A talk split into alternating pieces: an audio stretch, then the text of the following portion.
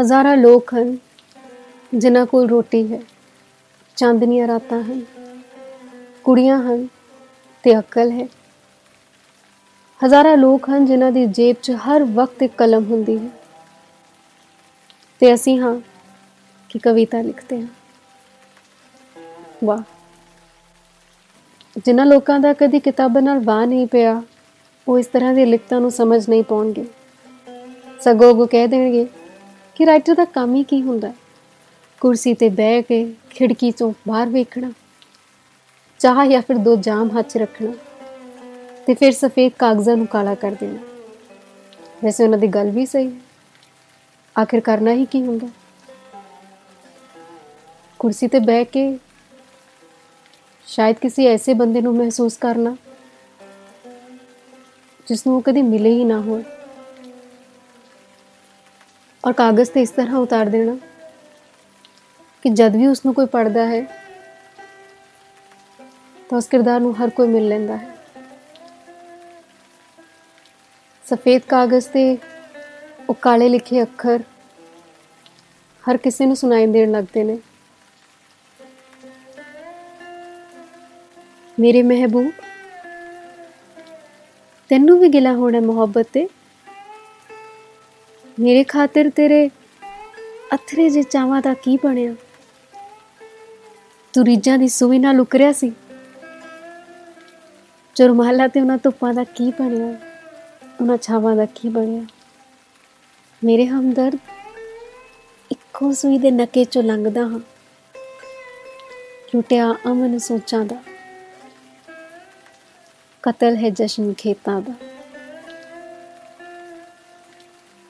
ਉਹ ਵੀ ਬਣ ਰਹੇ ਨੇ ਤੇਰੇ ਦੇਖ ਹੁਸਨ ਦੇ ਦੁਸ਼ਮਨ ਜੋ ਅਜ ਤੀਕਣ ਰਹੇ ਚਰਦੇ, ਸਾਡਾ ਹੁਸਨ ਖੇਤਾਂ ਦਾ। ਅਵਤਾਰ ਸਿੰਘ ਪਾਸ਼। ਮਰ ਕੇ ਮਰ ਜਾਣਾ ਬਹੁਤ ਸੌਖਾ ਹੁੰਦਾ ਹੈ।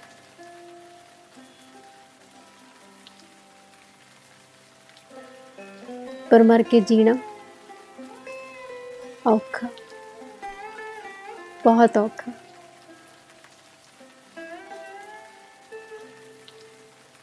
ਸਤਿ ਸ਼੍ਰੀ ਅਕਾਲ ਤੁਹਾਡੇ ਸਾਰਿਆਂ ਨੂੰ। ਮੈਂ ਪ੍ਰਤਪਾਲ ਸਿਆਨ। ਨਿੱਘਾ ਸਵਾਗਤ ਕਰਦੀ ਹਾਂ। ਤੇ ਅਗਲੇ ਕੁਝ ਸਮੇਂ ਲਈ 9 ਸਤੰਬਰ 1950 ਵਿੱਚ ਜਨਮੇ ਅਵਤਾਰ ਸਿੰਘ ਸੰਧੂ ਤੇ ਉਹਨਾਂ ਦੀਆਂ ਕਵਿਤਾ ਕੁਝ ਕਹਿਣਗੀਆਂ। ਸੁਣਨਾ ਚਾਹੋਗੇ?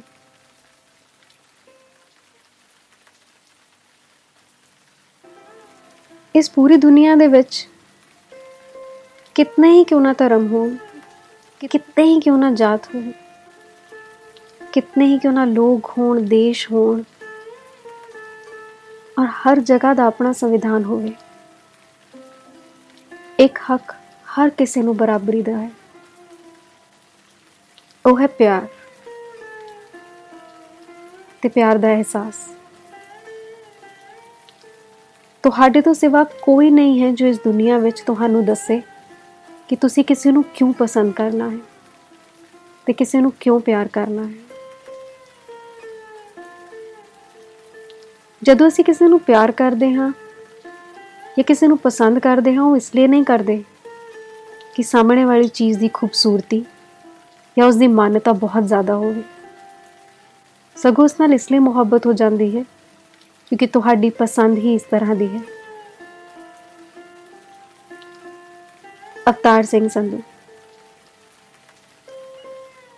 ਜਿਸ ਨੂੰ ਬਾਅਦ ਵਿੱਚ ਕਦੀ ਇਤਨੇ ਲੰਬੇ ਨਾਮ ਦੀ ਜ਼ਰੂਰਤ ਹੀ ਨਹੀਂ ਪਈ। ਦੋ ਅੱਖਰਾਂ ਦੇ ਵਿੱਚ ਹੀ ਉਸਨੇ ਆਪਣੇ ਆਪ ਨੂੰ ਸਮੇਟ ਲਿਆ। ਪਾਸ਼। 1970 ਵਿੱਚ ਪੰਜਾਬੀ ਲਿਟਰੇਚਰ ਰਾਹੀਂ ਨੈਕਸਲਾਈਟ ਮੂਵਮੈਂਟ ਵਿੱਚ ਪਾਸ਼ ਦਾ ਬੜਾ ਰੋਲ ਰਿਹਾ। ਤੇ ਫਿਰ word speaks louder an action ਜਿੱਥੇ ਬਹੁਤ ਸਾਰੇ ਲੋਕ ਆਪਣਾ ਐਕਸ਼ਨ ਦਿਖਾ ਰਹੇ ਸੀਗੇ, ਉਥੇ ਪਾਸ਼ ਦੇ ਸ਼ਬਦਾਂ ਨੇ ਹਰ ਕਿਸੇ ਦੇ ਸੀਨੇ ਦੇ ਵਿੱਚ ਠਾਂ ਜਾ ਕੇ ਵੱਜਣਾ। 1988 23 ਮਾਰਚ ਨੂੰ ਪਾਸ਼ ਨੂੰ ਮਾਰ ਦਿੱਤਾ ਗਿਆ। ਪਰ ਫੇਰ ਕੀ ਹੋਇਆ? ਮੈਂ ਕਿਹਾ ਨਾ, ਮਰ ਕੇ ਤਾਂ ਹਰ ਕੋਈ ਮਰ ਜਾਂਦਾ ਹੈ। ਪਰ ਮਰ ਕੇ ਕੋਈ ਕੋਈ ਜਿੰਦਾ ਹੈ। ਸਾਡੇ ਚੋਂ ਕੋਈ ਵੀ ਨਹੀਂ ਮਿਲਿਆ ਪਾਸ਼ ਨੂੰ। ਪਰ ਹਰ ਕੋਈ ਪਾਸ਼ ਨੂੰ ਅਕਸਰ ਮਿਲਦਾ ਹੈ। ਜਦ ਉਸ ਨੂੰ ਮੁਹੱਬਤ ਹੁੰਦੀ ਹੈ।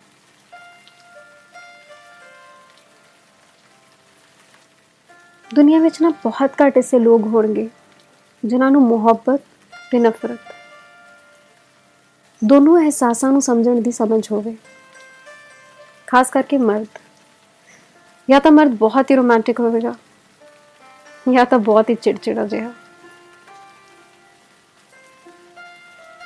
ਘੱਟ ਆਦਮੀਆਂ 'ਚ ਵੇਖਣ ਨੂੰ ਮਿਲਦਾ ਹੈ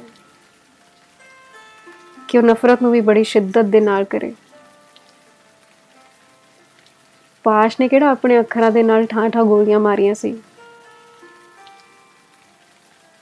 ਉਸ ਕੋਲ ਉਹੀ ਸ਼ਬਦ ਸੀਗੇ। ਬਸ ਉਸਨੇ ਇਸ ਤਰ੍ਹਾਂ ਲਿਖ ਦਿੱਤੇ ਕਿ ਲੋਕਾਂ ਨੂੰ ਨਫ਼ਰਤ ਹੋ ਗਈ।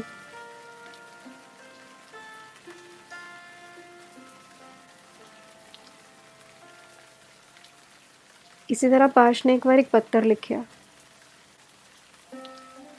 ਬੇਦਖਲੀ ਲਈ ਬਿੰਨੇ। ਮੈਂ ਉਮਰ ਭਰ ਉਸ ਦੇ ਖਿਲਾਫ ਸੋਚਿਆ ਤੇ ਲਿਖਿਆ, ਜੇ ਉਸ ਦੇ ਸੋਗ ਵਿੱਚ ਹੀ ਸਾਰਾ ਦੇਸ਼ ਸ਼ਾਮਿਲ ਹੈ ਤਾਂ ਇਸ ਦੇਸ਼ 'ਚ ਮੇਰਾ ਨਾਂ ਕੱਟ ਦੇਵੋ। ਮੈਂ ਖੂਬ ਜਾਣਦਾ ਹਾਂ ਨੀਲੇ ਸਾਗਰਾਂ ਤੱਕ ਫੈਲੇ ਹੋਏ ਇਸ ਖੇਤਾਂ, ਖੰਨਾ ਪੱਠਿਆਂ ਦੇ ਭਾਰਤ ਨੂੰ। ਉਹ ਠੀਕ ਕਿਸੇ ਦੇ ਸਾਧਾਰਨ ਜਿਹੀ ਕੋਈ ਨੁੱਕਰ ਸੀ, ਜਿੱਥੇ ਪਹਿਲੀ ਵਾਰ ਜਦ ਦਿਹਾੜੀਦਾਰ ਦੇ ਉਲੀ ਚਪੇੜ ਮਚੋੜੀ ਗਈ। ਕਿਸੇ ਦੇ ਖੁਰਦਰੇ ਬੇਨਾਮ ਹੱਥਾਂ ਵਿੱਚ ਠੀਕ ਉਹ ਵਕਤ ਸੀ, ਜਦ ਇਸ ਕਤਲ ਦੀ ਸਾਜ਼ਿਸ਼ ਰਚੀ ਗਈ। ਕੋਈ ਵੀ ਪੁਲਿਸ ਨਹੀਂ ਲੱਭ ਸਕੂ ਇਸ ਸਾਜ਼ਿਸ਼ ਦੀ ਥਾਂ। ਕਿਉਂਕਿ ਟਿਊਬਾਂ ਕੇਵਲ ਰਾਜਧਾਨੀ ਵਿੱਚ ਜਾਂਦੀਆਂ ਹਨ। ਤੇ ਖੇਤਾਂ ਖੰਨੇ ਪੱਠਿਆਂ ਦਾ ਭਾਰਤ ਬਹੁਤ ਹਨੇਰਾ ਹੈ। ਤੇ ਠੀਕ ਇਸ ਸਰਦ ਹਨੇਰੇ ਵਿੱਚ, ਸੁਰਤ ਸੰਭਾਲਣ ਤੇ ਜੀਣ ਦੇ ਨਾਲ ਨਾਲ ਜਦ ਪਹਿਲੀ ਵਾਰ ਇਸ ਜੀਵਨ ਬਾਰੇ ਸੋਚਣਾ ਸ਼ੁਰੂ ਕੀਤਾ, ਤਾਂ ਮੈਂ ਖੁਦ ਨੂੰ ਵੀ ਇਸ ਕਤਲ ਦੀ ਸਾਜ਼ਿਸ਼ ਵਿੱਚ ਸ਼ਰੀਕ ਪਾਇਆ। ਮੈਂ ਲੱਭਣਾ ਚਾਹਿਆ ਟਰਕਦੇ ਹੋਏ ਟਿੱਡੇ ਨੂੰ। ਸ਼ਾਮਲ ਤੱਕਿਆ ਹੈ ਆਪਣੀ ਪੂਰੀ ਦੁਨੀਆ ਨੂੰ। ਮੈਂ ਸਦਾ ਹੀ ਉਸ ਨੂੰ ਕਤਲ ਕੀਤਾ। ਹਰ ਵਾਕਿਫ ਜਾਣੇ ਦੀ ਹਿੱਕ ਚੋਂ ਲੱਭ ਕੇ ਮੈਂ ਉਸ ਦੇ ਕਤਲਾਂ ਨੂੰ ਇੰਜੀ ਸੜਕਾਂ ਤੇ ਸਜਣਾ ਹੈ। ਤਾਂ ਬਣਦੀ ਸਜ਼ਾ ਮੈਨੂੰ ਵੀ ਮਿਲੇ। ਮੈਂ ਨਹੀਂ ਚਾਹੁੰਦਾ ਕਿ ਸਿਰਫ ਇਸ ਬਿਆਨ ਤੇ ਬਚਦਾ ਰਹਾ। ਕਿ ਮੇਰਾ ਪਤਾ ਨਹੀਂ ਹੈ ਭਜਨ ਲਾਲ ਬਿਸ਼ਨੋਈ ਨੂੰ। ਇਸ ਦਾ ਜੋ ਵੀ ਨਾਂ ਹੈ, ਗੁੰਡਿਆਂ ਦੀ ਸਲਤਨਤ ਦਾ, ਮੈਂ ਇਸ ਦਾ ਨਾਗਰਿਕ ਹੋਣ ਤੇ ਥੁੱਕਦਾ ਹਾਂ। ਮੈਂ ਉਸ ਪਾਇਲਟ ਦੀਆਂ ਮੀਸਣੀਆਂ ਅੱਖਾਂ ਵਿੱਚ ਰੜਕਦਾ ਭਾਰਤ ਹਾਂ। ਹਾਂ, ਮੈਂ ਭਾਰਤ ਹਾਂ, ਰੜਕਦਾ ਹੋਇਆ ਉਹਦੀਆਂ ਅੱਖਾਂ ਵਿੱਚ। ਜੇ ਉਸ ਦਾ ਆਪਣਾ ਕੋਈ ਖਾਨਦਾਨੀ ਭਾਰਤ ਹੈ ਤਾਂ ਮੇਰਾ ਨਾਮ ਉਸ ਤੋਂ ਹੁਣੇ ਕੱਟ ਦੇਵੋ ਕੁਝ ਇਸ ਤਰ੍ਹਾਂ ਲਿਖਦਾ ਸੀ ਪਾਸ਼।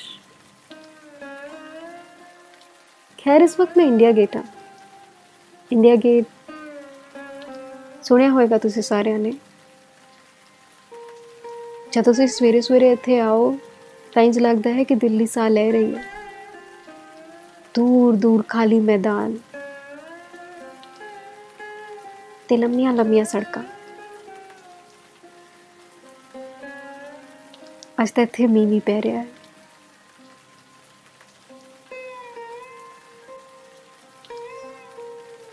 ਪਿਛਲੇ ਦਿਨੀ ਸੰਵਿਧਾਨ 'ਚ ਬੜਾ ਬਦਲਾਅ ਹੋਇਆ। ਕੁਛ ਨਾ ਕੁਛ ਆਪਣੇ ਦੇਸ਼ 'ਚ ਹੁੰਦਾ ਹੀ ਰਹਿੰਦਾ ਹੈ। ਲੋਕ ਇਹਨਾਂ ਸੜਕਾਂ ਤੇ ਆਉਂਦੇ ਨੇ ਤੇ ਬੜੀਆਂ ਮਾਰਚ ਕਰਦੇ ਨੇ। ਫਿਰ ਮੈਂ ਤਾਂ ਇਹਨਾਂ ਸੜਕਾਂ ਤੇ ਸਿਰਫ ਤੇ ਸਿਰਫ ਮੁਹੱਬਤ ਹੀ ਕੀਤੀ ਹੈ। ਇਸ ਆਸਮਾਨ ਦੇ ਨਾਲ। ਕਿਉਂਕਿ ਦਿੱਲੀ ਦੇ ਬਾਕੀ ਕੋਣਿਆਂ ਤੋਂ ਇੰਨਾ ਖੁੱਲਾ ਆਸਮਾਨ ਦਿਖਦਾ ਹੀ ਨਹੀਂ।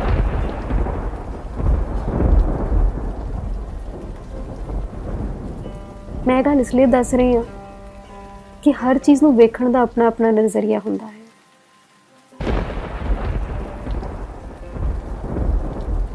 ਤੁਸੀਂ ਆਪਣੇ ਅੰਦਰ ਬਹੁਤ ਲੋਕਾਂ ਨੂੰ ਸਮਾ ਸਕਦੇ ਹੋ। ਪਰ ਆਪਣੇ ਅੰਦਰੋਂ ਕਦੀ ਖੁਦ ਨੂੰ ਨਹੀਂ ਕੱਢ ਸਕਦੇ। ਪਾਸ਼ ਨੇ ਵੀ ਇਸੇ ਤਰ੍ਹਾਂ ਕੀਤਾ। ਉਸ ਨੂੰ ਜੋ ਚੀਜ਼ ਪਸੰਦ ਆਈ, ਉਸਨੇ ਉਹ ਵੀ ਲਿਖੀ। ਪਰ ਜਿਸ ਦੇ ਉਹ ਖਿਲਾਫ ਸੀ, ਉਹ ਅਹਿਸਾਸ ਵੀ ਉਸਨੇ ਆਪਣੀ ਲਿਖਤਾਂ 'ਚ ਬਿਆਨ ਕਰ ਦਿੱਤੇ।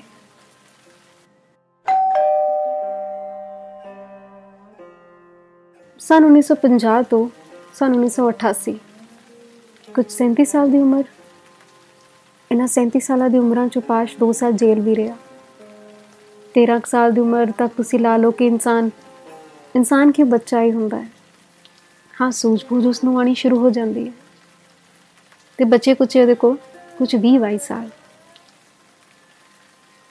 ਇਹਨਾਂ 20 22 ਸਾਲਾਂ ਦੇ ਵਿੱਚ ਨਾ ਪਾਸ਼ ਨੇ ਕਿਤਾਬਾਂ ਲਿਖੀਆਂ। ਬਹੁਤੀਆਂ ਨਹੀਂ ਕੁਝ ਤੇ ਉਹ ਕੁਝ ਕਿਤਾਬਾਂ ਬਹੁਤ ਕੁਝ ਕਹਿ ਗਈਆਂ 1970 ਆਇਰਨ ਟੇਲ ਲੋਕ ਕਥਾ ਪਹਿਲੀ ਰੈਵੋਲੂਸ਼ਨਰੀ ਕਿਤਾਬ ਔਰ ਇਹ ਕਿਤਾਬ ਸਿਰਫ ਨਾਂ ਦੀ ਰੈਵੋਲੂਸ਼ਨ ਨਹੀਂ ਸੀਗੀ ਇਸ ਕਿਤਾਬ ਨੇ ਅਸਲ ਦੇ ਵਿੱਚ ਆਪਣਾ ਅਸਰ ਦਿਖਾਇਆ ਉਸ ਤੇ ਪਰਚਾ ਦਰਜ ਹੋਇਆ ਤੇ 2 ਸਾਲ ਜੇਲ੍ਹ ਵਿੱਚ ਰਿਹਾ ਪਾਸ਼ ਜੇਲ੍ਹ ਦੇ ਵਿੱਚ ਰਹਿ ਕੇ ਵੀ ਨਾ ਚੈਨ ਨਾਲ ਨਾ ਬੈਠਿਆ ਪਾਸ਼ ਲਿਖਦਾ ਹੈ, ਉਹਨਾਂ ਨੂੰ ਰਿਹਾ ਇੱਕ ਭੁਲੇਖਾ ਕਿ ਜਿੰਦਰੇ 'ਚ ਢੱਕ ਦੇਣਗੇ। ਗੁਸਤਾਖ ਪਲਾ ਦੀ ਬੇਜਿਸਮ ਹੋਂਦ ਕੰਧਾ ਉਸਾਰ ਦੇਣਗੇ ਸੜਕਾਂ ਦੀ ਹਿੱਕ ਤੇ। ਰੋਸ਼ਨੀ ਦੇ ਕਈ ਵਰਹੇ ਬਦਲਾਂ ਦੇ ਨਾਲ ਨਾਲ ਤੁਰੇ। ਰੁੱਤਾ ਮਗਰੋ ਰੁੱਤ ਨੂੰ ਕੋਈ ਰੋਕ ਨਾ ਸਕਿਆ। ਸਿਰਫ ਛੱਤਾਂ ਤੇ ਝੂਲਦਾ ਰਿਹਾ। ਚੋਰਾ ਉਹਨਾਂ ਪਲਾਂ ਦਾ, ਜਿਨ੍ਹਾਂ ਤਿਰਾਂ ਦੀਆਂ ਨੋਕਾਂ ਤੇ ਪਲਣਾ ਸੀ। ਜੇਲ੍ਹ ਵਿੱਚ ਰਹਿ ਕੇ ਵੀ ਪਾਸ਼ ਕੋਲੇ ਸਮਾਂ ਸੀ ਕਿ ਉਹ ਇਸ ਤਰ੍ਹਾਂ ਦੇ ਖਿਆਲ ਔੜ ਸਕੇ। ਜੇਲ੍ਹ ਵਿੱਚ ਇੱਕ ਹੋਰ ਕਵਿਤਾ। ਮੇਰੇ ਕੋਲ ਮੇਰੇ ਕੋਲ ਬੜਾ ਕੁਝ ਹੈ। ਸ਼ਾਮ ਹੈ। ਸ਼ਰਾਟਿਆਂ 'ਚ ਭਿੱਜੀ ਹੋਈ। ਜ਼ਿੰਦਗੀ ਹੈ, ਨੂਰ 'ਚ ਭਖਦੀ ਹੋਈ। ਅਤੇ ਮੈਂ ਹਾਂ। ਅਸੀਂ ਦੇ ਚੁਰਮਟ ਵਿੱਚ ਕਿਰਿਆ ਹੋਇਆ। ਮੈਥੋਂ ਹੋਰ ਕੀ ਖੋਵੋਗੇ? ਸ਼ਾਮ ਨੂੰ ਕਿਸੇ ਦੂਰ ਵਾਲੀ ਕੋਠੜੀ 'ਚ ਡੱਕ ਲਓਗੇ? ਜ਼ਿੰਦਗੀ 'ਚੋਂ ਜ਼ਿੰਦਗੀ ਨੂੰ ਕੁਚਲ ਦਿਓਗੇ? ਅਸੀਂ ਵਿੱਚੋਂ ਮੈਂ ਨੂੰ ਨਿਤਾਰ ਲਓਗੇ, ਜਿਸ ਨੂੰ ਤੁਸੀਂ ਮੇਰਾ ਕੁਝ ਨਹੀਂ ਕਹਿੰਦੇ ਹੋ। ਉਸ ਵਿੱਚ ਤੁਹਾਡੀ ਮੌਤ ਦਾ ਸਮਾਨ ਹੈ। ਮੇਰੇ ਕੋਲ ਬੜਾ ਕੁਝ ਹੈ। ਮੇਰੀ ਉਸ ਕੁਝ ਨਹੀਂ ਵਿੱਚ ਹੀ ਬੜਾ ਕੁਝ ਹੈ। ਪਤਾ ਨਹੀਂ, ਮੈਂ ਤਾਂ ਨਾ ਲਿਖਤਾ ਨੂੰ ਪੜ੍ਹ ਕੇ ਨਾ ਬਹੁਤ ਖੁਸ਼ ਹੁੰਨੀ ਹਾਂ। ਜ਼ਿੰਦਗੀ ਆਸਾਨ ਲੱਗਣ ਲੱਗ ਪੈਂਦੀ ਹੈ। ਰੋਜ਼-ਰੋਜ਼ ਦੀ ਭੱਜ ਦੌੜ। ਹਾਂ, ਇਹ ਖੁਸ਼ੀ ਪੂਰੇ ਦਿਨ ਦੀ ਨਹੀਂ ਹੁੰਦੀ। ਪਰ ਕੁਝ ਸਮੇਂ ਇਸ ਤਰ੍ਹਾਂ ਲੱਗਦਾ ਹੈ ਕਿ 2 ਮਿੰਟ ਸਾਹ ਲੈ ਕੇ ਜ਼ਿੰਦਗੀ ਵੀ ਜੀਣੀ ਚਾਹੀਦੀ ਹੈ ਜੋ ਮਨ ਕਹੇ ਉਸ ਨੂੰ ਕਰਨਾ ਚਾਹੀਦਾ ਹੈ ਜੇਲ੍ਹ ਵਿੱਚੋਂ ਪਾਸ਼ ਨੇ ਬਹੁਤ ਕਵਿਤਾਵਾਂ ਲਿਖੀਆਂ ਤੇ ਜਿਹੜੀਆਂ ਕਵਿਤਾਵਾਂ ਤੁਹਾਨੂੰ ਮੈਂ ਪੜ੍ਹ ਕੇ ਸੁਣਾ ਰਹੀ ਹਾਂ ਤੇ ਉਸ ਕਿਤਾਬ ਦਾ ਨਾਮ ਹੈ ਉਰਦੇ ਬਾਜ਼ਾ ਮਗਰੋਂ ਇਸ ਵਿੱਚ ਬਹੁਤ ਸਾਰੀਆਂ ਕਵਿਤਾਵਾਂ ਨੇ ਮੋਗਾ ਗੋਲੀ ਕਾਂਡ ਨੂੰ ਸਮਰਪਿਤ ਪਾਸ਼ ਨੇ ਬਾਰਡਰ ਲਿਖੀ। ਇੰਜ ਹੀ ਸਹੀ ਜੇਲ ਜੋ ਮੈਂ ਤੁਹਾਨੂੰ ਪੜ੍ਹ ਕੇ ਸੁਣਾਈ ਹੈ, ਆਸਮਾਨ ਦਾ ਟੁਕੜਾ, ਜਨਮ ਦਿਨ, ਮੇਰੇ ਕੋਲ ਦਾਨ, ਅਵਿਸ਼ਕਾਰ, ਹੱਥ, ਸ਼ਬਦ, ਕਲਾ ਤੇ ਕਵਿਤਾ। ਇਸ ਦੀਆਂ ਮੈਂ ਦੋ ਲਾਈਨਾਂ ਤੁਹਾਨੂੰ ਪੜ੍ਹ ਕੇ ਸੁਣਾਉਂਦੀ ਹਾਂ। ਮੈਨੂੰ ਬਹੁਤ ਪਸੰਦ ਨੇ। ਸ਼ਬਦ ਜੋ ਰਾਜਿਆਂ ਦੀ ਘਾਟੀ 'ਚ ਨੱਚਦੇ ਹਨ, ਜੋ ਮਸ਼ੂਕ ਦੀ ਧੁਨੀ ਤੇ ਖੇਤਰਫਲ ਮਿਲਦੇ ਹਨ, ਜੋ ਮੇਜ਼ਾਂ ਉੱਤੇ ਟੈਨਿਸ ਬਾਲਾਂ ਵਾਂਗ ਰਿੜਦੇ ਹਨ, ਜੋ ਮੰਚਾਂ ਦੀ ਕਲਰ ਪੋਤੇ ਉਗਦੇ ਹਨ, ਕਵਿਤਾ ਨਹੀਂ ਹੁੰਦੀ। ਤੁਸੀਂ ਸਮਝਿਆ ਸੀ, ਸ਼ਬਦ ਹਵਾ ਚੁੜਦੇ ਪੱਤੇ ਹਨ, ਕਿ ਦਿੱਲੀ ਦੇ ਨਕਸ਼ੇ ਪੱਖੇ? ਪਰ ਸ਼ਬਦ ਨਾ ਡਰਦੇ ਹਨ, ਨਾ ਮਰਦੇ ਹਨ, ਉਹਨਾਂ ਲਹੂ ਗੁਨੀ ਮਿੱਟੀ ਨੂੰ ਕਦੀ ਖਮੀਰ ਨਹੀਂ ਆਉਣ ਦਿੱਤੀ। ਜੋ ਦਿਨ ਦੇ ਨੇਰੇ 'ਚ ਵਰਜਿਤ ਹੁੰਦਾ ਹੈ, ਉਸ ਰਾਤ ਦੇ ਚਾਨਣ 'ਚ ਕਰ ਦਿਖਾਉਂਦਾ ਹੈ। ਟਗੋਰ ਜਾਂ ਗਾਲਿਬ ਦੀ ਦਾੜੀ 'ਚ ਸ਼ਬਦ ਕਵਿਤਾ ਨਹੀਂ ਹੁੰਦੇ, ਤੀਲੇ ਹੁੰਦੇ ਹਨ। ਜੇ ਤੁਹਾਨੂੰ ਬਹੁਤ ਮਾਣ ਹੈ ਆਪਣੀ ਕਲਾ, ਆਪਣੇ ਫਲਸਫੇ ਤੇ, ਤਾਂ ਖੋਲੋ ਸੁਨਹਿਰੀ ਜਲਦਾਂ ਵਾਲੇ ਗ੍ਰੰਥ। ਤੁਹਾਡੇ ਸ਼ੇਕਸਪੀਅਰ ਨੇ ਜ਼ਿੰਦਗੀ ਦੇ ਹਾਸੇ 'ਚ ਮੌਤ ਦੇ ਲਤੀਫੇ ਦਾ ਕੀ ਸਥਾਨ ਦੱਸਿਆ ਹੈ? ਤੁਹਾਡੇ ਬੀਥਵਨ ਨੇ ਮਾਂ ਭੈਣ ਦੀ ਗਾਲਾਂ ਦਾ ਕੀ ਰਦਮ ਦੱਸਿਆ ਹੈ? ਮਹਿਬੂਬ ਦੀ ਛਾਤੀ ਦੇ ਗੀਤਾਂ ਵਾਲਾ ਮਾਂ ਦੇ ਦੁੱਧ ਤੇ ਦੁੱਧ ਦੀ ਲਾਜ ਦਾ ਕੀ ਗੀਤ ਲਿਖਿਆ ਹੈ?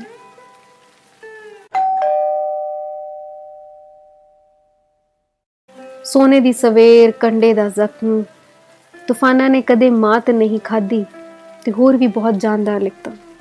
ਪਰ ਇਸ ਕਿਤਾਬ ਵਿੱਚ ਮੇਰੀ ਸਭ ਤੋਂ ਪਸੰਦੀਦਾ ਕਵਿਤਾ ਹੈ, ਸਫ਼ਰ। ਕਵਿਤਾ ਸਫ਼ਰ ਪਾਸ਼ ਨੇ ਭਾਵੇਂ ਜੇਲ੍ਹ ਦੇ ਵਿੱਚ ਬੈਠ ਕੇ ਲਿਖੀ ਹੈ। ਪਰ ਇਸ ਵਿੱਚ ਤੁਹਾਨੂੰ ਕਾਲ ਕੋਠਰੀ ਦਾ ਹਨੇਰਾ ਨਹੀਂ, ਇੱਕ ਆਜ਼ਾਦ ਸਫ਼ਰ ਮਿਲੇਗਾ। ਪਾਸ਼ ਲਿਖਦਾ ਹੈ ਪੁਰਾਣੇ ਕੈਲੰਡਰ 'ਚ ਸੁੱਟ ਦਿੱਤਾ ਹੈ। ਮੈਂ ਚਾਹਤ ਦੀਆਂ ਸਿੱਧੀਆਂ ਹੋਈਆਂ ਉਂਜਲਾਂ ਦਾ ਜਾਲ। ਬੀਤੇ ਦੇ ਸਾਗਰ 'ਚੋਂ ਕੱਢ ਲਿਆਵਾਂਗਾ। ਕੋਈ ਠਹਿਰਿਆ ਹੋਇਆ ਸਮਾਂ। ਤੇ ਉਸ ਨੂੰ ਆਪਣੇ ਅੱਜ ਦੇ ਹਜ਼ੂਰ ਪੇਸ਼ ਕਰਕੇ ਫਟਕਾਰ ਦਵਾਂਗਾ। ਜਿੰਨੀ ਪੱਲੀ ਮੁਹੱਬਤ ਦਾ ਹੁਸਨ ਮੈਂ ਪਹਿਲੀਆਂ ਤੇ ਧੂੜ ਦਿੱਤਾ ਸੀ। ਉਹਨਾਂ ਦੇ ਮਾਣ ਤੇ ਹੁਣ ਪੈਲੀਆਂ ਤੋਂ ਸਿੱਧਕ ਦਾ ਵਰ ਮੰਗਾਂਗਾ ਤੇ ਸ਼ਹਾਦਤ ਦੀ ਸਦਾ ਸੁਹਾਗਣ ਸੜਕ ਨੂੰ ਆਪਣੇ ਕੁਆਰੇ ਕਦਮਾਂ ਦਾ ਤਾਲ ਦੇਵਾਂਗਾ। ਮੇਰੀਆਂ ਆਹਾਂ 'ਚ ਹੈ ਸਿੱਲੀ ਹਵਾ ਦੀ ਗੰਧ, ਮੇਰੇ ਮੱਥੇ ਤੇ ਪਤ ਚੜਦਾ ਉਦਾਸ ਰੰਗ ਤੇ ਮੇਰੀ ਬਾਹਾਂ 'ਚ ਹੈ ਸਮੇਂ ਦਾ ਸੱਚ। ਮੈਂ ਆਪਣੇ ਦਿਲ 'ਚ ਭਰਨਾ ਚਾਹੁੰਦਾ ਹਾਂ, ਬਹਾਰਾਂ ਦੇ ਉਮੜਦੇ ਅਣਗਿਣਤ ਗੀਤ। ਮੈਨੂੰ ਪਤਾ ਹੈ ਕੋਈ ਸੁਰਮਗਤੀ ਨਹੀਂ ਹੁੰਦੇ ਐ ਪਿਤਰੀ ਫਰਜ਼। ਹੈ ਕੋਈ ਆਸਾਨ ਨਹੀਂ ਕਿਸੇ ਤੇ। ਕਿ ਮੈਂ ਕਿਹੜੀ ਰੁੱਤੇ ਗਾਲਿਬ ਦੇ ਸ਼ੇਰ ਫਰਸ਼ ਤੇ ਮਸਲ ਆਇਆ। ਹੁਣ ਜੋ ਮੈਂ ਅੱਗੇ ਪੜਨ ਲੱਗੀ ਆ ਨਾ, ਉਹ ਮੈਨੂੰ ਕਿਸੇ ਨੇ ਇੱਕ ਵਾਰ ਲਿਖ ਕੇ ਭੇਜਿਆ। ਮੈਂ ਉਸ ਵਕਤ ਪਾਸ਼ ਨੂੰ ਨਹੀਂ ਜਾਣਦੀ ਸੀ। ਜਦੋਂ ਉਹ ਲਾਈਨਾਂ ਮੈਂ ਪੜੀਆਂ ਤਾਂ ਮੈਨੂੰ ਤਾਂ ਉਸ ਸ਼ਖਸ ਦੇ ਨਾਲ ਮੁਹੱਬਤ ਹੋ ਗਈ। ਤੇ ਇੱਕ ਦਿਨ ਕਵਿਤਾ ਮੈਨੂੰ ਮਿਲੀ। ਤੇ ਉਸੇ ਵਕਤ ਮੈਂ ਉਸ ਸ਼ਖਸ ਨੂੰ ਬੇਦਖਲ ਕਰਤਾ ਆਪਣੀ ਜ਼ਿੰਦਗੀ ਤੋਂ।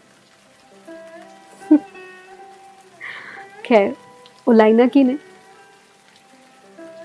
ਮੇਰਾ ਵੀ ਜੀ ਹੈ ਰੁਸਿਆ ਨੂੰ ਮਨਾਉਣ ਦਾ, ਮਿੱਤਰ ਪਿਆਰੇ ਨੂੰ ਦਿਲ ਸੁਣਾਉਣ ਦਾ।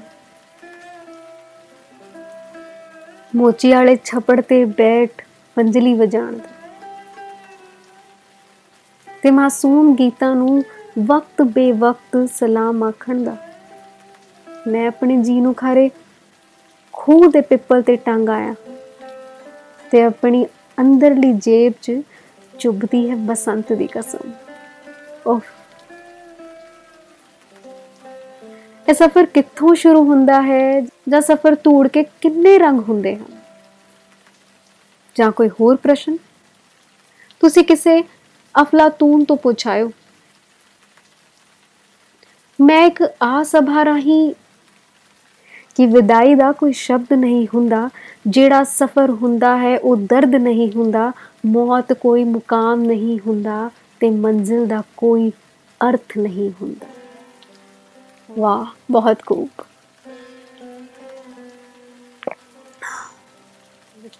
ਇਸ ਵਕਤ ਮੈਂ ਇੰਡੀਆ ਗੇਟ ਦੀ ਪਾਰਕਿੰਗ ਹੈ ਨਾ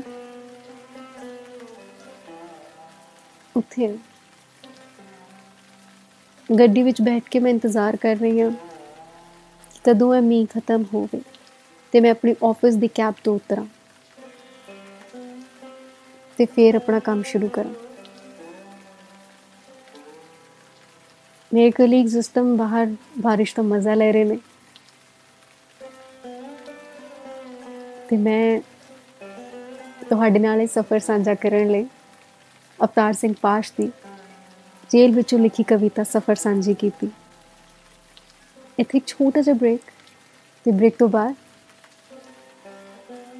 ਅਵਤਾਰ ਸਿੰਘ ਸੰਧੂ ਕਾਫੀ ਹੋਰ ਲਿਖਤਾ ਜਿਸ ਨਾਲ ਯਕੀਨਨ ਤੁਹਾਨੂੰ ਮੁਹੱਬਤ ਹੋਵੇਗੀ ਔਰ ਅਗਰ ਨਹੀਂ ਹੋਈ ਤਾਂ ਹੋ ਜਾਏਗੀ ਛੋਟਾ ਜਿਹਾ ਬ੍ਰੇਕ ਮੈਂ ਪ੍ਰਤਪਾਲ ਸਿਆਨ ਤੇ ਬ੍ਰੇਕ ਤੋਂ ਬਾਅਦ ਮਿਲਦੇ ਹਾਂ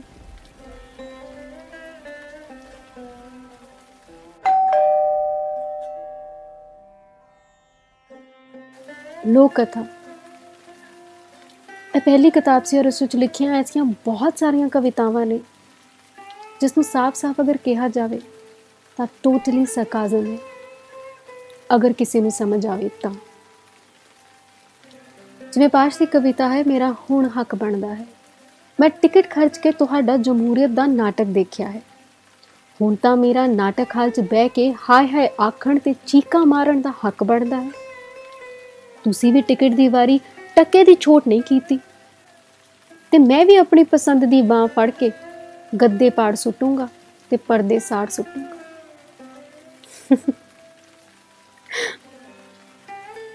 ਵੈਸੇ ਨਾ, ਪਾਸ਼ ਨੇ ਜਿਸ ਹਿਸਾਬ ਨਾਲ ਲਿਖਿਆ ਹੈ, ਹੋਣਾ ਤਾਂ ਹੀ ਸੀਗਾ, ਅੱਗੇ ਵਧਦੇ ਹਾਂ। ਕੁਝ ਹੋਰ ਪੰਨੇ ਪਲਟੇ ਤਾਂ ਇਸ ਕਿਤਾਬ ਦੇ ਵਿੱਚ ਮੈਨੂੰ ਜਦ ਬਕਾਵਤ ਖੁੱਲਦੀ ਹੈ, ਯੁੱਗ ਪਲਟਾਵਾ, ਖੂਬਸੂਰਤ ਪੇੜ ਕੰਧਾ ਜੇਲ ਦੀਆਂ ਜ਼ਹਿਰ, ਸਮਾਂ ਕੋਈ ਕੁੱਤਾ ਨਹੀਂ। ਫਰੰਟੀਅਰ ਨਾਲ ਸਹੀ ਟ੍ਰਿਬਿਊਨ ਪੜੋ ਕਲਕੱਤਾ ਨਹੀਂ, ਡਾਕੇ ਦੀ ਕੱਲ ਕਰੋ ਆਰਗੇਨਾਈਜ਼ਰ ਤੇ ਪੰਜਾਬ ਕੇਸਰੀ ਤੇ ਕਾਤਰ ਲਿਆਓ। ਤੇ ਮੈਨੂੰ ਦੱਸੋ, ਇਹ ਲਾ ਕਿੱਧਰ ਜਾ ਰਹੀਆਂ ਹਨ? ਕੌਣ ਮਰਿਆ ਹੈ? ਸਮਾਂ ਕੋਈ ਕੁੱਤਾ ਨਹੀਂ ਕਿ ਸੰਗਲੀ ਫੜ ਕੇ ਜਿੱਧਰ ਮਰਜ਼ੀ ਤੂੰ ਲਵੋ। ਤੁਸੀਂ ਕਹਿੰਦੇ ਹੋ ਮਾਉ ਇਹ ਕਹਿੰਦਾ ਹੈ ਮਾਉ ਉਹ ਕਹਿੰਦਾ ਹੈ, ਮੈਂ ਪੁੱਛਦਾ ਹਾਂ ਮਾਉ ਕਹਿਣ ਵਾਲਾ ਕੌਣ ਹੈ? ਸ਼ਬਦ ਗਿਰ ਵੀ ਨਹੀਂ, ਸਮਾਂ ਗੱਲ ਆਪ ਕਰਦਾ ਹੈ, ਪਲ ਗੂੰਗੇ ਨਹੀਂ। ਤੇ ਇਹ ਹਕੂਮਤ, ਆਪਣੀ ਪੁਲਿਸ ਨੂੰ ਪੁੱਛ ਕੇ ਦੱਸ ਕਿ ਸਿੱਖਾਂ ਅੰਦਰ ਮੈਂ ਕੈਦ ਹਾਂ ਜਾਂ ਸਿੱਖਾਂ ਤੋਂ ਬਾਹਰ ਐ ਸਿਪਾਈ ਕਈ ਕਹਿੰਦੇ ਹਨ ਕਿ ਹੁਣ ਕਹਿਣ ਲਈ ਵੀ ਕੁਝ ਬਾਕੀ ਨਹੀਂ। ਤੈਅ ਕਰਨ ਲਈ ਕੁਝ ਵੀ ਨਹੀਂ ਬਚਿਆ। ਜਿਵੇਂ ਸ਼ਬਦ ਨਪੁੰਸਕ ਹੋ ਗਏ ਹੋਣ, ਤੇ ਮੈਂ ਕਿਹਾ, ਸਫ਼ਰ ਦੀ ਇਤਿਹਾਸ ਦੀ ਗੱਲ ਨਾ ਕਰੋ। ਮੈਨੂੰ ਅਗਲਾ ਕਦਮ ਧਰਨ ਲਈ ਜ਼ਮੀਨ ਦਿਓ। ਇਸ ਕਿਤਾਬ 'ਚ ਐਸੀਆਂ ਬਹੁਤ ਸਾਰੀ ਕਵਿਤਾਵਾਂ ਹਨ, ਜੋ ਸ਼ਾਇਦ ਮੈਂ ਪੜ੍ਹਦੇ ਪੜ੍ਹਦੇ ਰਹਿ ਗਈ ਹਾਂ। ਵਜ੍ਹਾ ਮੈਂ ਤੁਹਾਨੂੰ ਦਵਾਂਗੀ ਕਿ ਸਮੇਂ ਦੀ ਘਾਟ ਹੈ ਪਰ ਅਸਲ ਵਜ੍ਹਾ ਇਹ ਹੈ ਕਿ ਮੈਂ ਪੜ੍ਹ ਨਹੀਂ ਸਕਦੀ ਕਿਉਂਕਿ ਮੈਂ ਜਾਣਦੀ ਹਾਂ ਵਿਸ਼ਵ ਦੇ ਕਿਸੇ ਕੋਨੇ ਵਿੱਚ ਕੋਈ ਸਿਸਟਮ ਹੋਵੇਗਾ ਜੋ ਅੱਜ ਫੇਰ ਪਾਸ਼ ਨੂੰ ਯਾਦ ਕਰਕੇ ਆਪਣੀ رائے ਰੱਖੇਗਾ ਤੇ ਮੈਂ ਨਹੀਂ ਚਾਹੁੰਦੀ ਪਾਸ਼ ਦੇ ਜਨਮ ਦਿਨ ਤੇ ਕੋਈ ਖਾਮਖਾ رائے ਦਿੰਦਾ ਫਿਰੇ ਕਿ ਉਸ ਨੂੰ ਇਸ ਤਰ੍ਹਾਂ ਨਹੀਂ ਲਿਖਣਾ ਚਾਹੀਦਾ ਸੀ ਖੈਰ ਬਾਰਿਸ਼ ਹੋਰ ਤੇਜ਼ ਹੋ ਰਹੀ ਹੈ ਸੋਚ ਰਹੀ ਹਾਂ, ਕਾਸ਼ ਮੈਂ ਆਪਣਾ ਅੱਜ ਕੈਮਰਾ ਲੈ ਕੇ ਆਉਂਦੀ। ਖੈਰ, ਤੁਸੀਂ ਛੋਟਾ ਜਿਹਾ ਬ੍ਰੇਕ ਲਓ ਔਰ ਬ੍ਰੇਕ ਤੋਂ ਬਾਅਦ ਮੈਂ ਵਾਪਸ ਆਉਣੀ ਹਾਂ। ਕੋਸ਼ਿਸ਼ ਕਰਦੀ ਹਾਂ ਕਿ ਇਸ ਇਸ ਸੋਹਣੀ ਜਿਹੀ ਸ਼ਾਮ ਨੂੰ ਆਪਣੇ ਫੋਨ ਦੇ ਕੈਮਰੇ 'ਚ ਰਿਕਾਰਡ ਕਰ ਲਵਾਂ। ਤੇ ਇਸ ਤੋਂ ਬਾਅਦ ਮੇਰੀ ਸਭ ਤੋਂ ਪਸੰਦੀਦਾ ਕਿਤਾਬ ਸਾਡੇ ਸਮਿਆਂ ਵਿੱਚ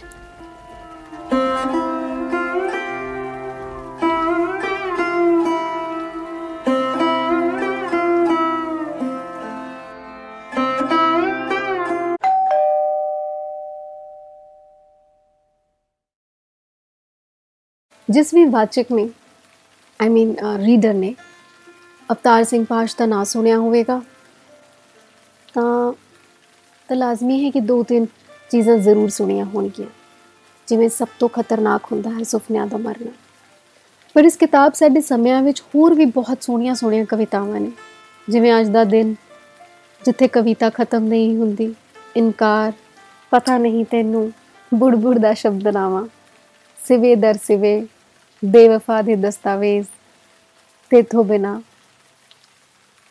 ਕਾਮਰੇਡ ਨਾਲ ਗੱਲਬਾਤ ਇੱਕ ਇੱਕ ਇੱਕ ਚੀਜ਼ ਦਾ ਮੈਂ ਜ਼ਿਕਰ ਕਰਨਾ ਚਾਹੂੰਗੀ ਅਮ ਉਦਾਹਰਨ ਦੇਣੀ ਆ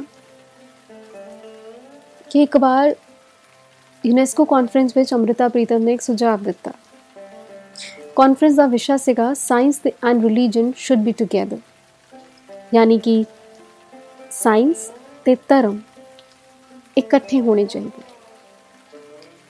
ਅਮ੍ਰਿਤਾ ਨੇ ਕਿਹਾ ਕਿ ਮੈਂ ਆਪਣਾ ਪੇਪਰ ਪੜਿਆ ਤੇ ਗੁਜ਼ਾਰਿਸ਼ ਕੀਤੀ ਕਿ ਮਜ਼ਹਬ ਸ਼ਬਦ ਨੂੰ ਬਦਲ ਕੇ ਧਰਮ ਕਰ ਦਿੱਤਾ ਜਾਵੇ। ਧਰਮ ਯਾਨੀ ਕਿ ਰੂਹਾਨੀਅਤ। ਮੈਂ ਤਰਕ ਦਿੱਤਾ ਕਿ ਰੂਹਾਨੀਅਤ ਇੱਕ ਇੱਕ ਹੁੰਦੀ ਹੈ, ਲੇਕਿਨ ਮਜ਼ਹਬ ਕਈ ਹੁੰਦੇ ਨੇ। ਮਜ਼ਹਬ ਅਸਲ 'ਚ ਰੂਹਾਨੀਅਤ ਦੀ ਆਲਟਰਨੇਟ ਸੂਰਤ ਹੁੰਦੀ ਹੈ, ਜਿਸ ਵਿੱਚ ਕਈ ਸਵਾਲ ਉੱਠਦੇ ਨੇ ਤੇ ਆਪਸ ਵਿੱਚ ਟਕਰਾਉਂਦੇ ਵੀ ਨੇ। ਇਸ ਕਾਨਫਰੰਸ ਦੇ ਵਿੱਚ ਅਰਬ ਦੇਸ਼ ਦੇ ਇੱਕ ਡੈਲੀਗੇਟ ਨੇ ਤੁਰੰਤ ਕਿਹਾ ਕਿ ਅਸੀਂ ਲੋਕ ਦੁਨੀਆ ਦੇ ਸਭ ਤੋਂ ਬੜੇ ਮਜ਼ਹਬ ਪ੍ਰਸਤ ਲੋਕ ਹਾਂ, ਕਿਉਂਕਿ ਮਜ਼ਹਬ ਆਪਸ ਟਕਰਾਉਂਦੇ ਨੇ। ਮੈਨੂੰ ਲੱਗਦਾ ਹੈ ਕਿ ਮੈਡਮ ਠੀਕ ਕਹਿ ਰਹੇ ਨੇ। ਤੁਸੀਂ ਇਸ ਸ਼ਬਦ ਨੂੰ ਬਦਲ ਕੇ ਰੂਹਾਨੀਅਤ ਲਿਖ ਦਵੋ।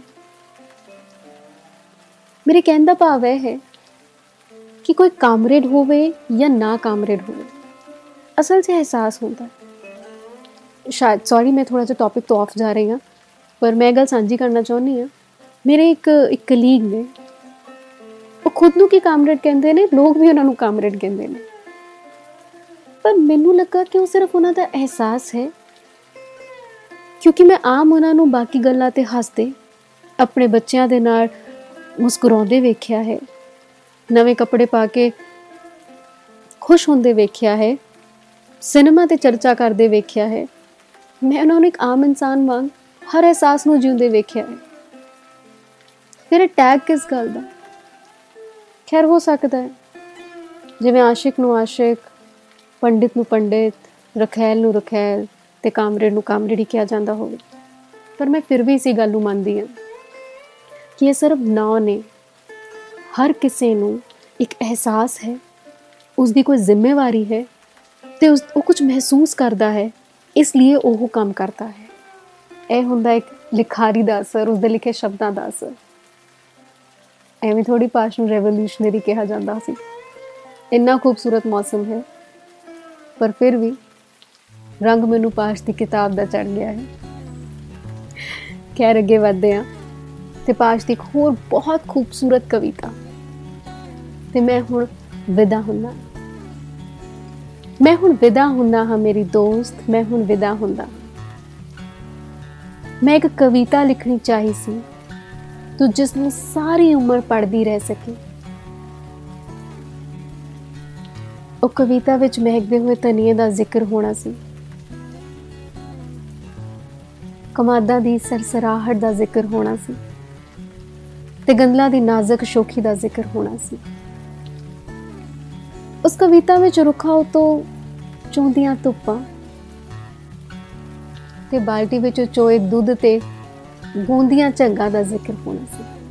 ਤੇ ਜੋ ਵੀ ਹੋਰ ਮੈਂ ਤੇਰੇ ਜਿਸਮ ਵਿੱਚੋਂ ਤੱਕਿਆ, ਉਹ ਸਾਰੇ ਕਾਸੇ ਦਾ ਜ਼ਿਕਰ ਹੋਣਾ ਸੀ। ਹਾਏ, ਇਸ ਕਵਿਤਾ ਨੂੰ ਮੈਂ ਹੋਰ ਅੱਗੇ ਨਹੀਂ ਪੜ੍ਹਨਾ ਚਾਹੁੰਦੀ। ਇਸ ਕਵਿਤਾ ਨੂੰ ਮੈਂ ਇੱਥੇ ਹੀ ਛੋੜ ਦੇਣਾ ਚਾਹੁੰਦੀ ਹਾਂ। ਅੱਗੇ ਪੜ੍ਹਦੇ ਹਾਂ। ਇੱਕ ਹੋਰ ਬਹੁਤ ਸੋਹਣੀ ਕਵਿਤਾ ਆਸ਼ਿਕ ਦੀ ਅਹਿੰਸਾ। ਗੱਲ ਪਹਿਲੇ ਮੁੰਡੇ ਦੀ ਹੀ ਨਹੀਂ, ਪਹਿਲੀ ਚੁੰਮੀ ਦੀ ਵੀ ਹੈ। ਜਾਂ ਫਿਰ ਇੱਕ ਵਾਰ ਨਿਗਾਹ ਭਰ ਕੇ ਤੱਕ ਸਕਣ ਦੀ ਵੀ। ਉਹ ਜਦ ਵੀ ਕਦੇ ਹੋਇਆ ਤਾਂ ਮਿੱਤਰਾਂ ਦਾ ਹੀ ਹੋਇਆ ਹੈ। ਲਾਵਾ ਵਾਲੇ ਕੋਲ ਤਾਂ ਸਿਰਫ ਡੰਡਾ ਹੁੰਦਾ ਹੈ, ਜਾਂ ਸਾਡੇ ਬੂਟ ਦੇ ਲੱਤ। ਗੱਲ ਤਾਂ ਸਜਦਿਆਂ ਦੀ ਸੜਕ ਤੇ ਚੱਲਦੀ ਦੀ ਹੈ। ਉਂਝ ਮਿੱਤਰਾਂ ਨੂੰ ਕਿਹੜਾ ਲਾਵਾ ਤੇ ਨਹੀਂ ਬਹਿਣਾ ਹੁੰਦਾ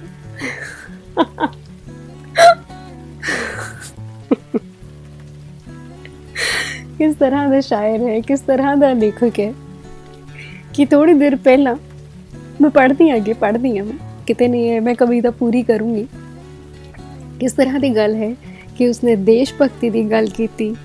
ਥੋੜੀ ਦੇਰ ਪਹਿਲਾਂ ਮੈਂ ਕਾਮਰੇਡ ਲਫ਼ਜ਼ ਪੜ੍ਹ ਕੇ ਥੋੜੀ ਜੀ ਹੋਰ ਪੱਕ ਚਲੀ ਗਈ ਸੀ। ਫਿਰ ਉਸਨੇ ਇੱਕ ਮਾਂ ਦੀ ਗੱਲ ਕੀਤੀ, ਉਸਨੇ ਸ਼ੇਕਸਪੀਅਰ ਦੀ ਗੱਲ ਕੀਤੀ ਤੇ ਹੁਣ ਉਹ ਮੁਹੱਬਤ ਇਤਨੀ ਸ਼ਿੱਦਤ ਨਾਲ ਲਿਖ ਰਿਹਾ ਹੈ ਕਿ ਉਸ ਦੀ ਮੁਹੱਬਤ ਨੂੰ ਪੜ੍ਹਦੇ ਪੜ੍ਹਦੇ ਤੁਸੀਂ ਹੋਰ ਬਹੁਤ ਸਾਰੇ ਜਿਸਨੇ ਕਹਿ ਸਕਦੇ ਨਾ ਕਿ ਖਿਆਲਾਂ ਦੇ ਵਿੱਚ ਖੋ ਜਾਂਦੇ ਹੋ।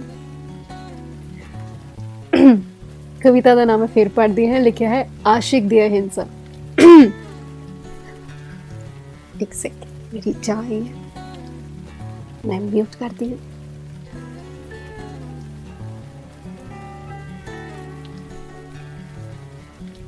ਠੀਕ ਹੈ ਥੈਂਕ ਯੂ ਹੂੰ, ਹੁਣ ਮੇਰੇ ਹੱਥ 'ਚ ਨਾ ਚਾਹ ਵੀ ਆ ਗਈ ਹੈ, ਬਾਹਰ ਮੀਂਹ ਪੈ ਰਿਹਾ ਹੈ ਤੇ ਇੱਕ ਵੱਡੀ ਜੀ ਮੁਸਕਰਾਹਟ ਵੀ ਆ ਗਈ ਹੈ।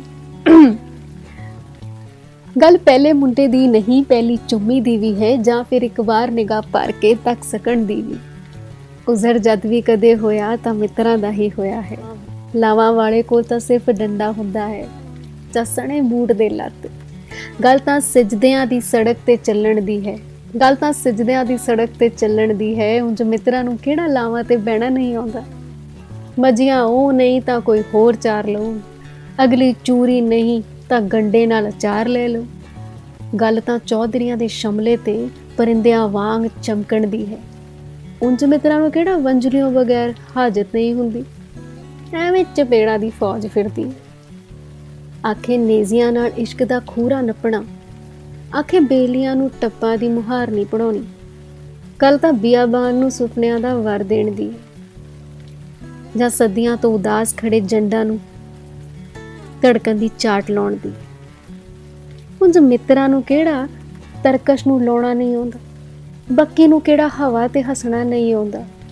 ਗੱਲ ਕੋਈ ਵੀ ਹੋਵੇ, ਲਾਵਾ ਵਾਲਿਆਂ ਦੇ ਜਦੋਂ ਵੀ ਅੜੀਕੇ ਆਈ ਮਿੱਤਰਾਂ ਨੂੰ ਤੋਮਤਾਂ ਦੇ ਰੋੜ ਚੱਬਣੇ ਪਏ। ਉਂਝ ਤੁਸੀਂ ਕੱਲ ਨਹੀਂ ਪਰਸੋਂ ਆਉਣਾ, ਜਾਂ ਜਦੋਂ ਵੀ ਕਿਸਿਆਂ ਨੂੰ ਪਾਰ ਕਰਕੇ ਤੁਹਾਡਾ ਆਉਣਾ ਹੋਵੇ। ਮਿੱਤਰਾ ਕੋਲ ਆਪਣਾ ਹੀ, ਮਿੱਤਰਾ ਕੋਲ ਆਪਣਾ ਹੀ ਲਹੂ ਹੋਵੇਗਾ। ਇੱਕ ਸੈਕਿੰਡ ਹੋਲਡ ਕਰਿਓ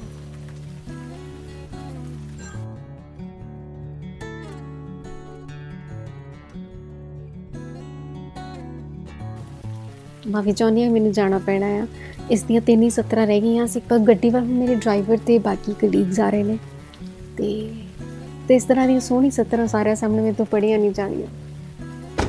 ਸਾਰੇ ਇੱਕ ਸੈਕਿੰਡ ਹੋ ਕਰੇ ਕੋਈ ਆਇਆ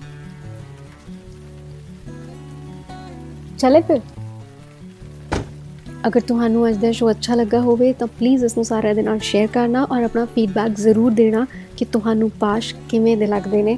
ਪਾਸ਼ ਦੀਆਂ ਲਿਖਤਾਂ 'ਚ ਤੁਹਾਡੀ ਲਿਖਤ ਸਭ ਤੋਂ ਜ਼ਿਆਦਾ ਕਿਹੜੀ ਪਸੰਦੀਦਾ ਹੈ ਜਾਂ ਹੋਰ ਵੀ ਕੋਈ ਸੁਝਾਅ ਦੇਣਾ ਹੋਵੇ ਤਾਂ ਪਲੀਜ਼ ਇਨਬਾਕਸ ਕਰਨਾ। This is me Patpal Kaur say finally signing out thank you ਸਤਿ ਸ਼੍ਰੀ ਅਕਾਲ।